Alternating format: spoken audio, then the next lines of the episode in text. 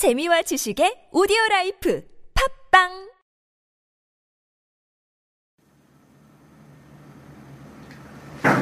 네, 안녕하십니까. 신화세법연구소 전성규 소장입니다. 어, 오늘 저희 그 SFR 인터넷 방송 그 제1회차인데요. 어, 제가 세무 전문가다 보니까 오늘은 그 세법에 대해서 어, 같이 방송을 좀 하려고 합니다. 오늘 그 실시간 방송은 여러분들이 그 시청하시는 분들이 어, 채팅으로 저희가 말씀하는 도중에 언제든지 궁금한 게 있으면 채팅으로 질문을 해주시면 그 부분을 바로 제가 보고 어, 어, 구두상으로 또 답변을 해드리는 식으로 진행을 합니다. 어, 주제는 요즘 그 부동산을 팔았을 때 양도소득세에서 가장 화두가 되고 있는 그 필요 경비 공제 부분인 것 같아요. 그래서 필요 경비 공제 항목에 대해서 헷갈려 하시는 분들이 참 많이 있어요.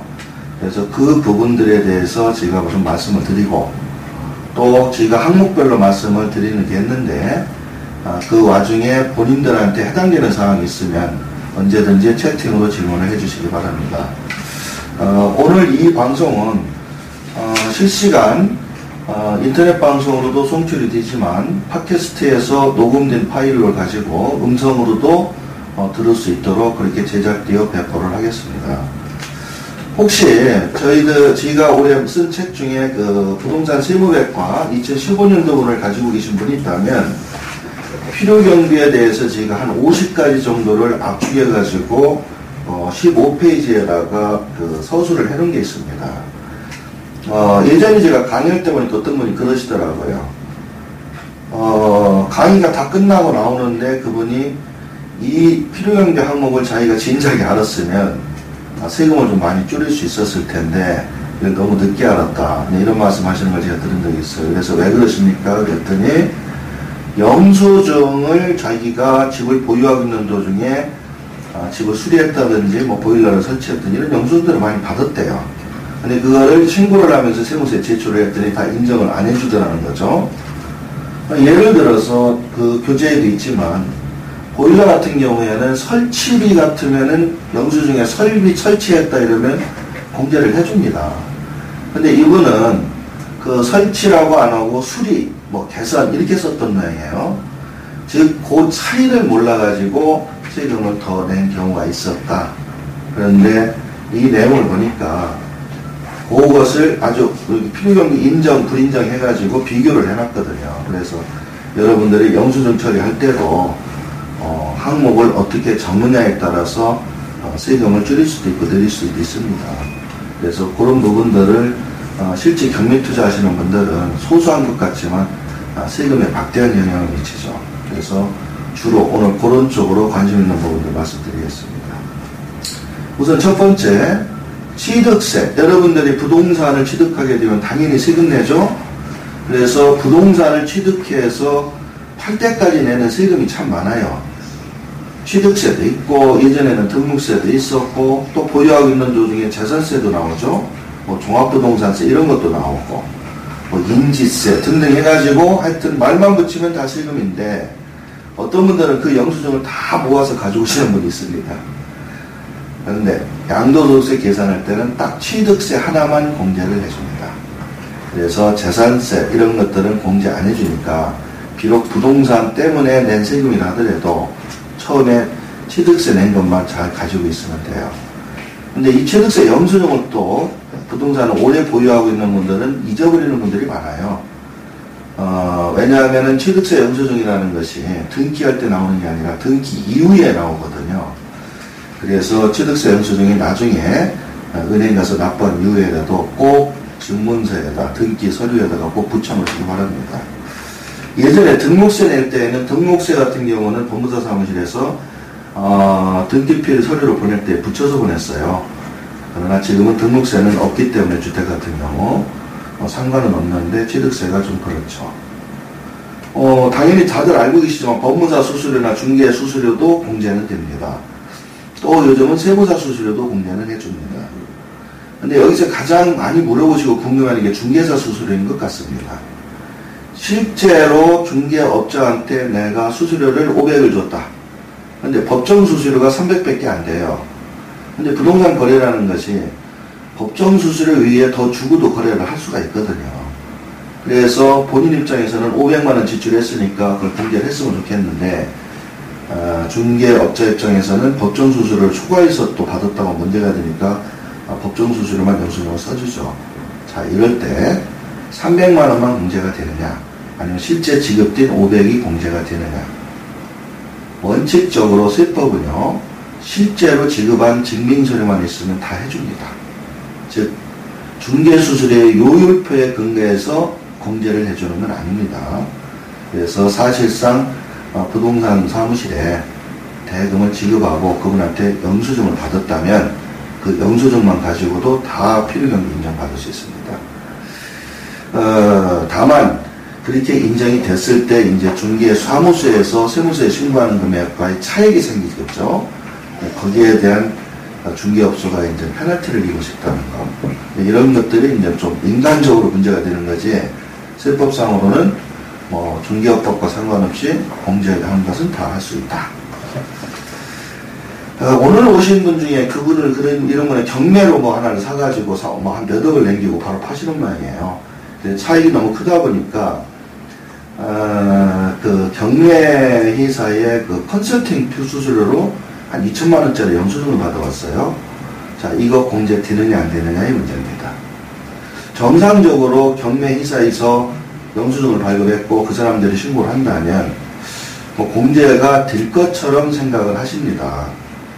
그런데 국세청에서는 어, 중개 컨설팅, 경매 컨설팅, 이 컨설팅 수수료를 어떤 논의를 보냐면 어, 거의 90%가 허위다 이렇게 봅니다. 물론 허위라고 하는 그러나 인식 자체가 그렇게 돼 있다 보니까 일단 컨설팅이라는 명분으로 들어오는 수수료 영수증은 부인을 하려고 하는 경향이 많아요. 그래서 그런 경우에 좀 조심을 해야 됩니다. 어, 예를 들어서 그런 수수료 영수증을 돈을 주고 사왔다면 더 손해일 수도 있어요. 나중에 공제가 안 되게 되면. 그래서 어, 이런 컨설팅 수수료 영수증을 받을 때는 어, 좀 조심스럽게 받아야 돼요. 즉 사실상 지급을 했다. 그리고 컨설팅 내용이 어, 경매라든지 공매라든지 부동산을 취득하기 위해서 실제로 투입된 비용이라고 입증이 된다면 법상으로 공제는 해줘야 됩니다. 근데 그 사실 판단을 누가 할까요? 아, 세무서 직원이 하겠죠. 대개 세무서 직원 입장에서는 보수적으로 판단하기 때문에 잘 안 해주려고 하는 경향이 있습니다. 그래서 컨설팅 수수료를 고액으로 영수증 발급을 받을 때에는 아, 금융자료, 즉 통장 사본이라든지 또 그 사람들이 받아서 실제로 세무신고를 어떻게 했다든지 아, 이런 후속 서류를 잘 챙겨놔야 나중에 세무서에 불이익을 안 당하고 공제를 받을 수 있는 것도 같이 알아두셔야 될 겁니다. 그 다음에 뭐 대표적으로 여러분들 아파트 같은 경우 샤시 비용인데요.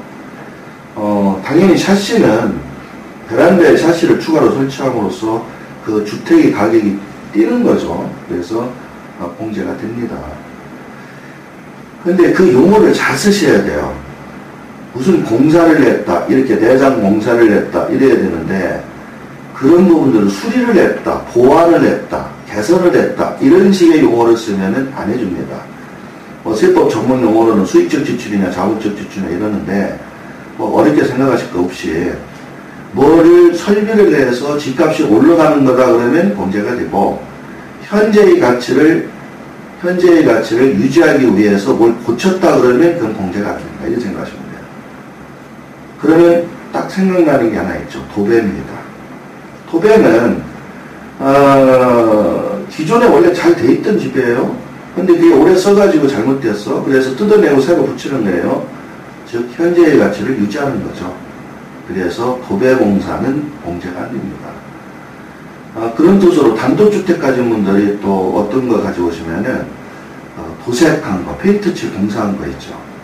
공사거든요. 그러니까 엄청나게 뭐 돈도 크게 나가고 비용이 공개될 줄 알지만 그것도 그대로 단독주택이 오래돼 가지고 노후되었으니까 도색을 해서 그 가치를 유지한다는 의미이기 때문에 필요경비 공제 안 됩니다.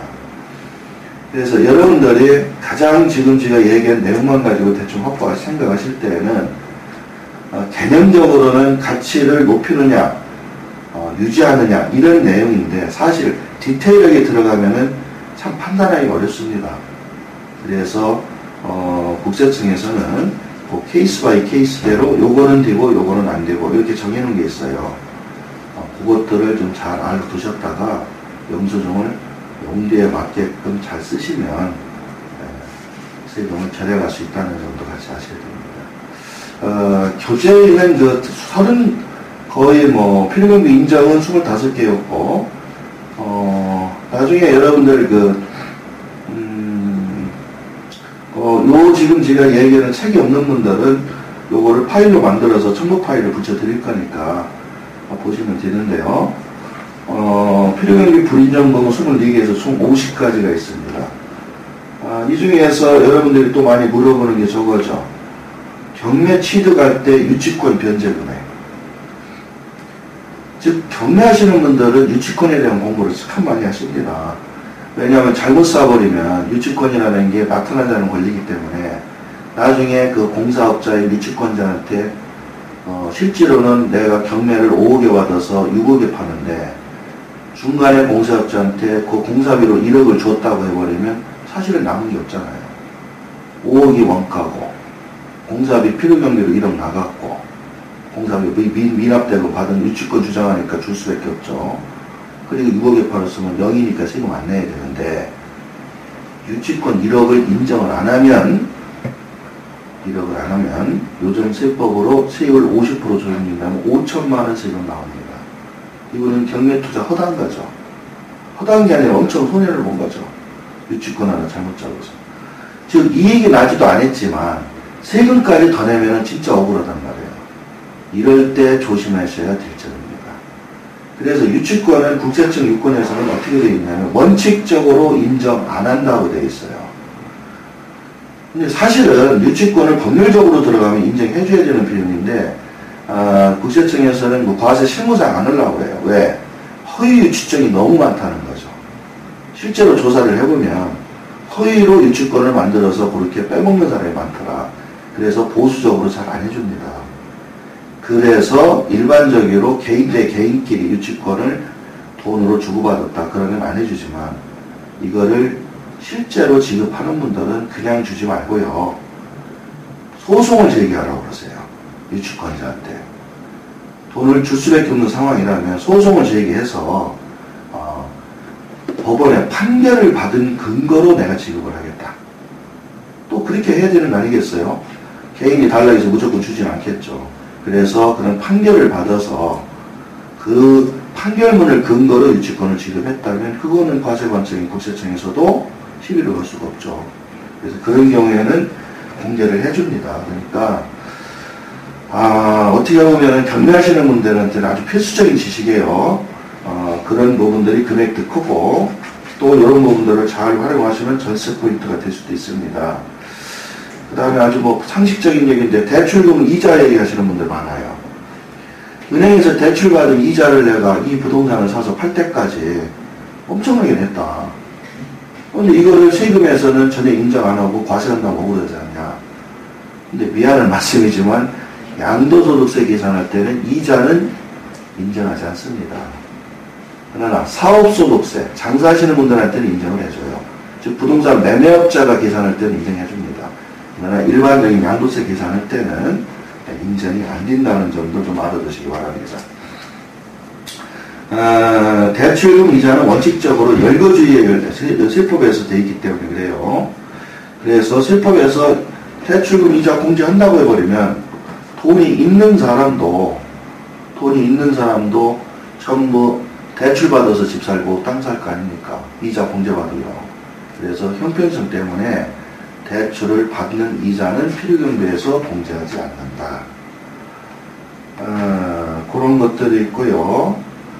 또 일반적으로 물어보시는 것 중에 아, 매수인이 대신 내는 양도소득세가 있어요. 부동산 거래를 하는데 어떤 사람이 이 땅이 꼭 필요합니다. 그래서 그 땅을 사가지고 뭐 개발을 하든지 해야 되는데 땅 주인이 안 팔아. 이유를 물어봤더니 세금 때문에 안 판다는 거예요. 그래서 그 세금이 얼마가 나오는지 매수인이 미리 알아봤더니 극히 미미하더라 이거죠. 근데 매도인은 알아봐 생각도 안 하고 이 세금이 나와서 나는 안 판다 그러니까 계약을 할 때 당신한테 나올 세금을 내가 대신 내주겠다 이렇게 특약을 하는 경우가 있어요. 이런 경우에 이 대신 내준 양도세 어떻게 할 거냐? 당연히 세금 공제됩니다. 단 관련 서류를 확보하셔야 돼. 매도인이 내는 세금이기 때문에 그 납부 고지서나 영수증은 매도인이 가지고 있지 매수인이 가지고 있지는 않아요. 그러니까 그걸 한부 복사를 꼭 받아야 되고요. 그 계약서에도 반드시 그런 내용이 명기가 돼 있어야 되고 필요하면 매도인한테 그런 확인서를 하나 받으셔야 됩니다. 아, 내가 낸 세금인데 매수인이 이 세금 얼마를 이렇게 대신 내주기 했다. 그래서 그런 관련 근거 서류를 가지고 있다가 나중에 파실 때 그거를 붙이면 비용으로 당연히 공개받을 수 있습니다. 자, 여기까지고요. 혹시 제가 말씀드린 내용 중이나 또 이 내용이 아니더라도 어, 궁금하신 부분이 있으면 질문을 좀 하시면 제가 아는 범위 내에서는 답변을 하겠습니다.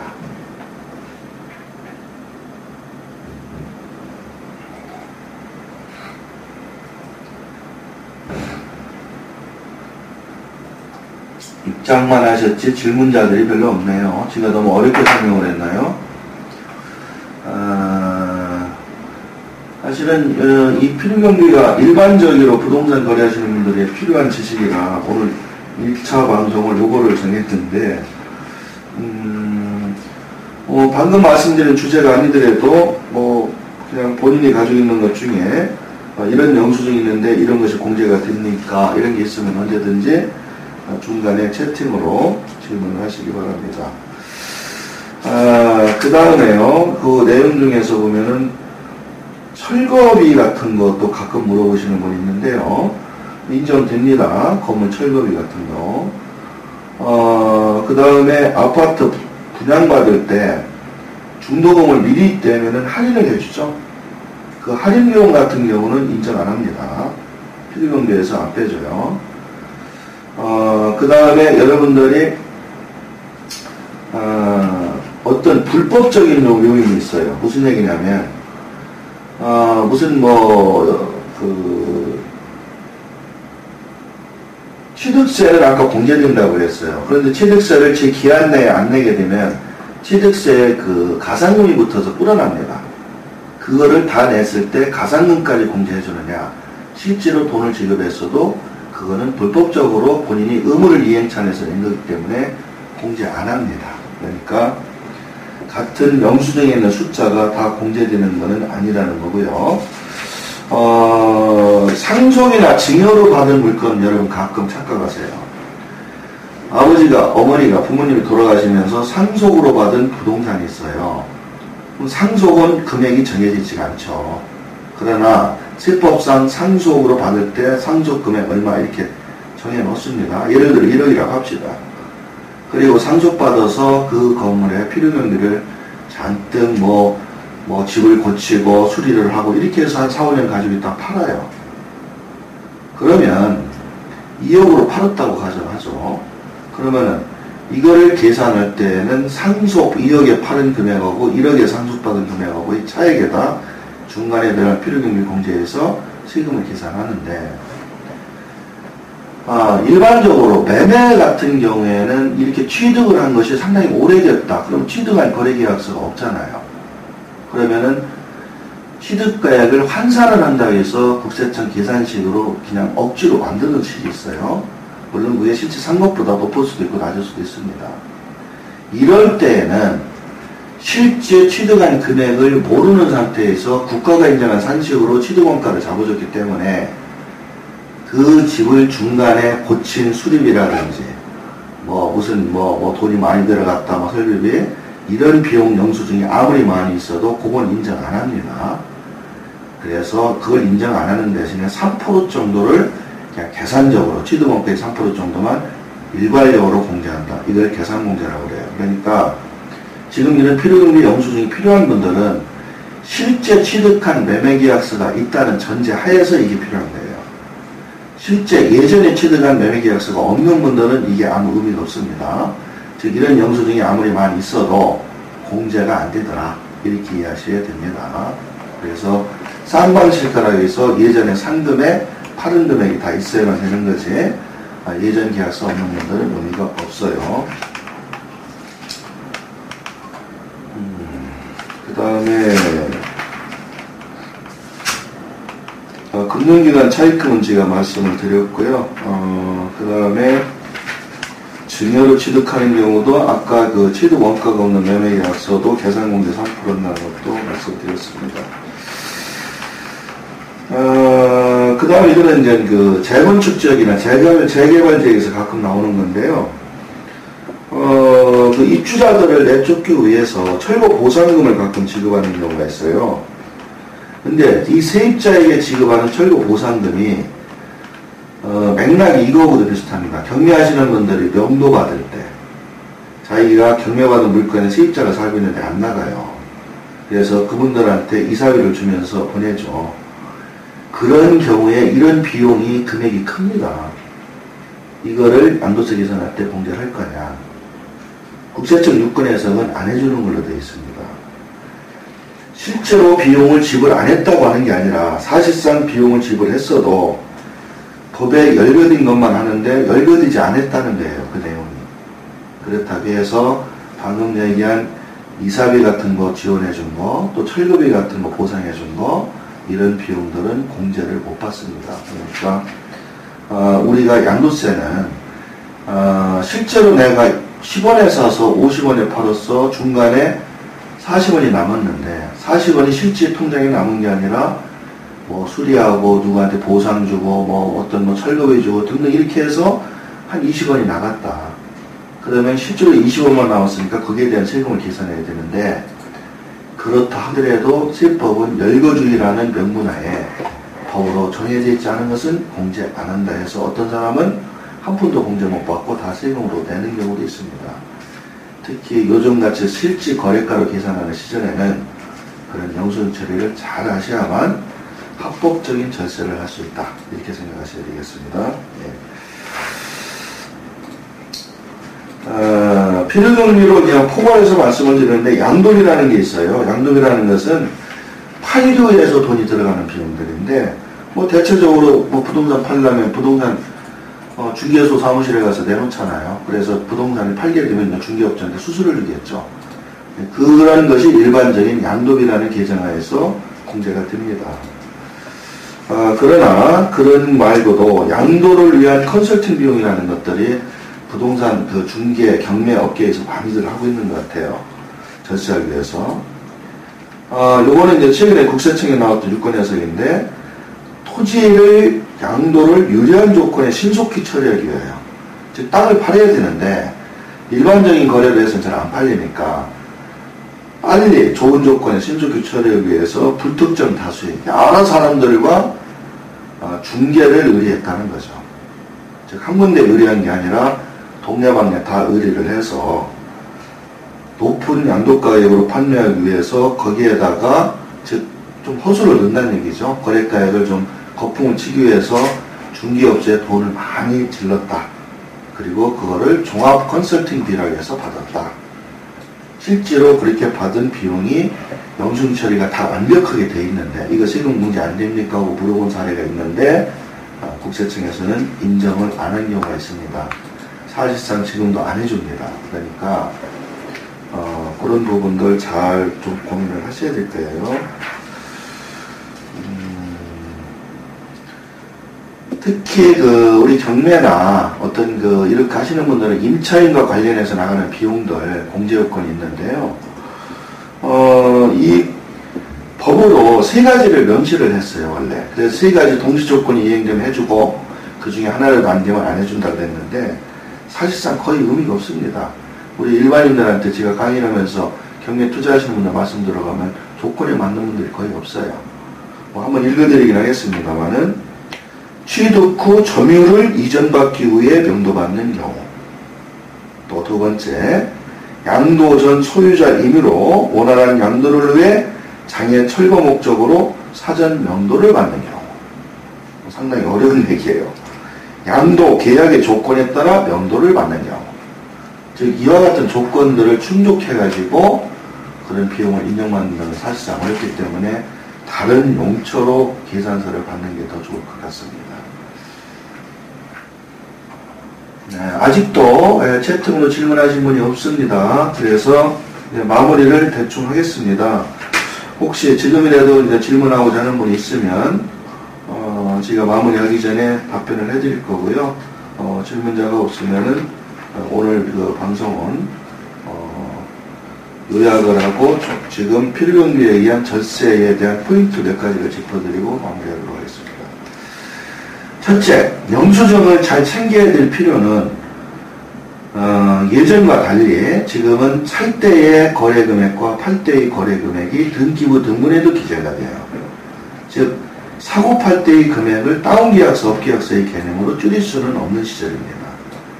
그렇다면 중간에 그 부동산이 땅이 되었던 건물이 되었던 보유하고 있는 도중에 들어간 실제 비용이 지출된 영수증을 잘 보관해서 그것만큼이라도 세금에서 절세를 해야 된다. 그래서 그런 필요경비의 중요성은 있는데 어떤 사람들이 그게 필요하냐? 예전 취득원가에 대한 계약서가 있는 분들만 필요한 거지 옛날 취득서류가 없어서 환산을 하는 분은 별 의미가 없다. 즉, 별 의미가 없는 분인데 열심히 필요경비 영수증 모아놓으면 뭐 하겠어요? 필요경비 영수증을 모아놓는다는 것은 돈이 더 든다는 얘기입니다. 세금계산서 받으려면 부가세 10%더 줘야 하잖아요. 그러나 방금처럼 그런 경우가 아예 안 되는 분은 부가세 안 주고 받는 게 낫지 아니면 그 영수증을 꼭 받아야 될 분은 어, 방금같이 제한적인 분들만 받을 수 있다. 그 다음에 실제로 세 번째 돈이 지급됐다고 해서 다 인정되는 건 절대 아니다. 오히려 부동산을 보유하고 있는 도중에 나가는 비용은 10가지인데 법으로 정한 거는 서너 가지밖에 없더라. 그러니 법으로 정한 그 항목을 미리 잘 알고 있어야만 어, 전체적으로 자기가 대금 지급한 것을 인정받을 수 있다는 거죠. 즉 실제 나는 대금을 지불했으니 인정해 주세요. 이거는 세법에서는 인정하지 않습니다. 어, 영수증이 법에 정해진 내용에 합당해야 되고 대금이 지불되어야만 인정된다는 거고요. 어, 마지막으로 여러분들이 상식적으로 이거는 될 거다라고 생각했던 부분은 아닌 경우가 많으니까 미리미리 그런 경우는 사전에 인터넷이나 주변 세무사한테 미리 알아보시고 꼭 서류를 받아 놓으셔야만 나중에 곤혹스럽지 않습니다. 이런 것들이 모여서 티끌모아 태산이라고 그런 것들이 많이 모여지면은 나중에 세금 혜택을 어, 생각보다 많이 절세가 된다는 점 명심하시고요. 어, 다음 제 2차 방송 시절에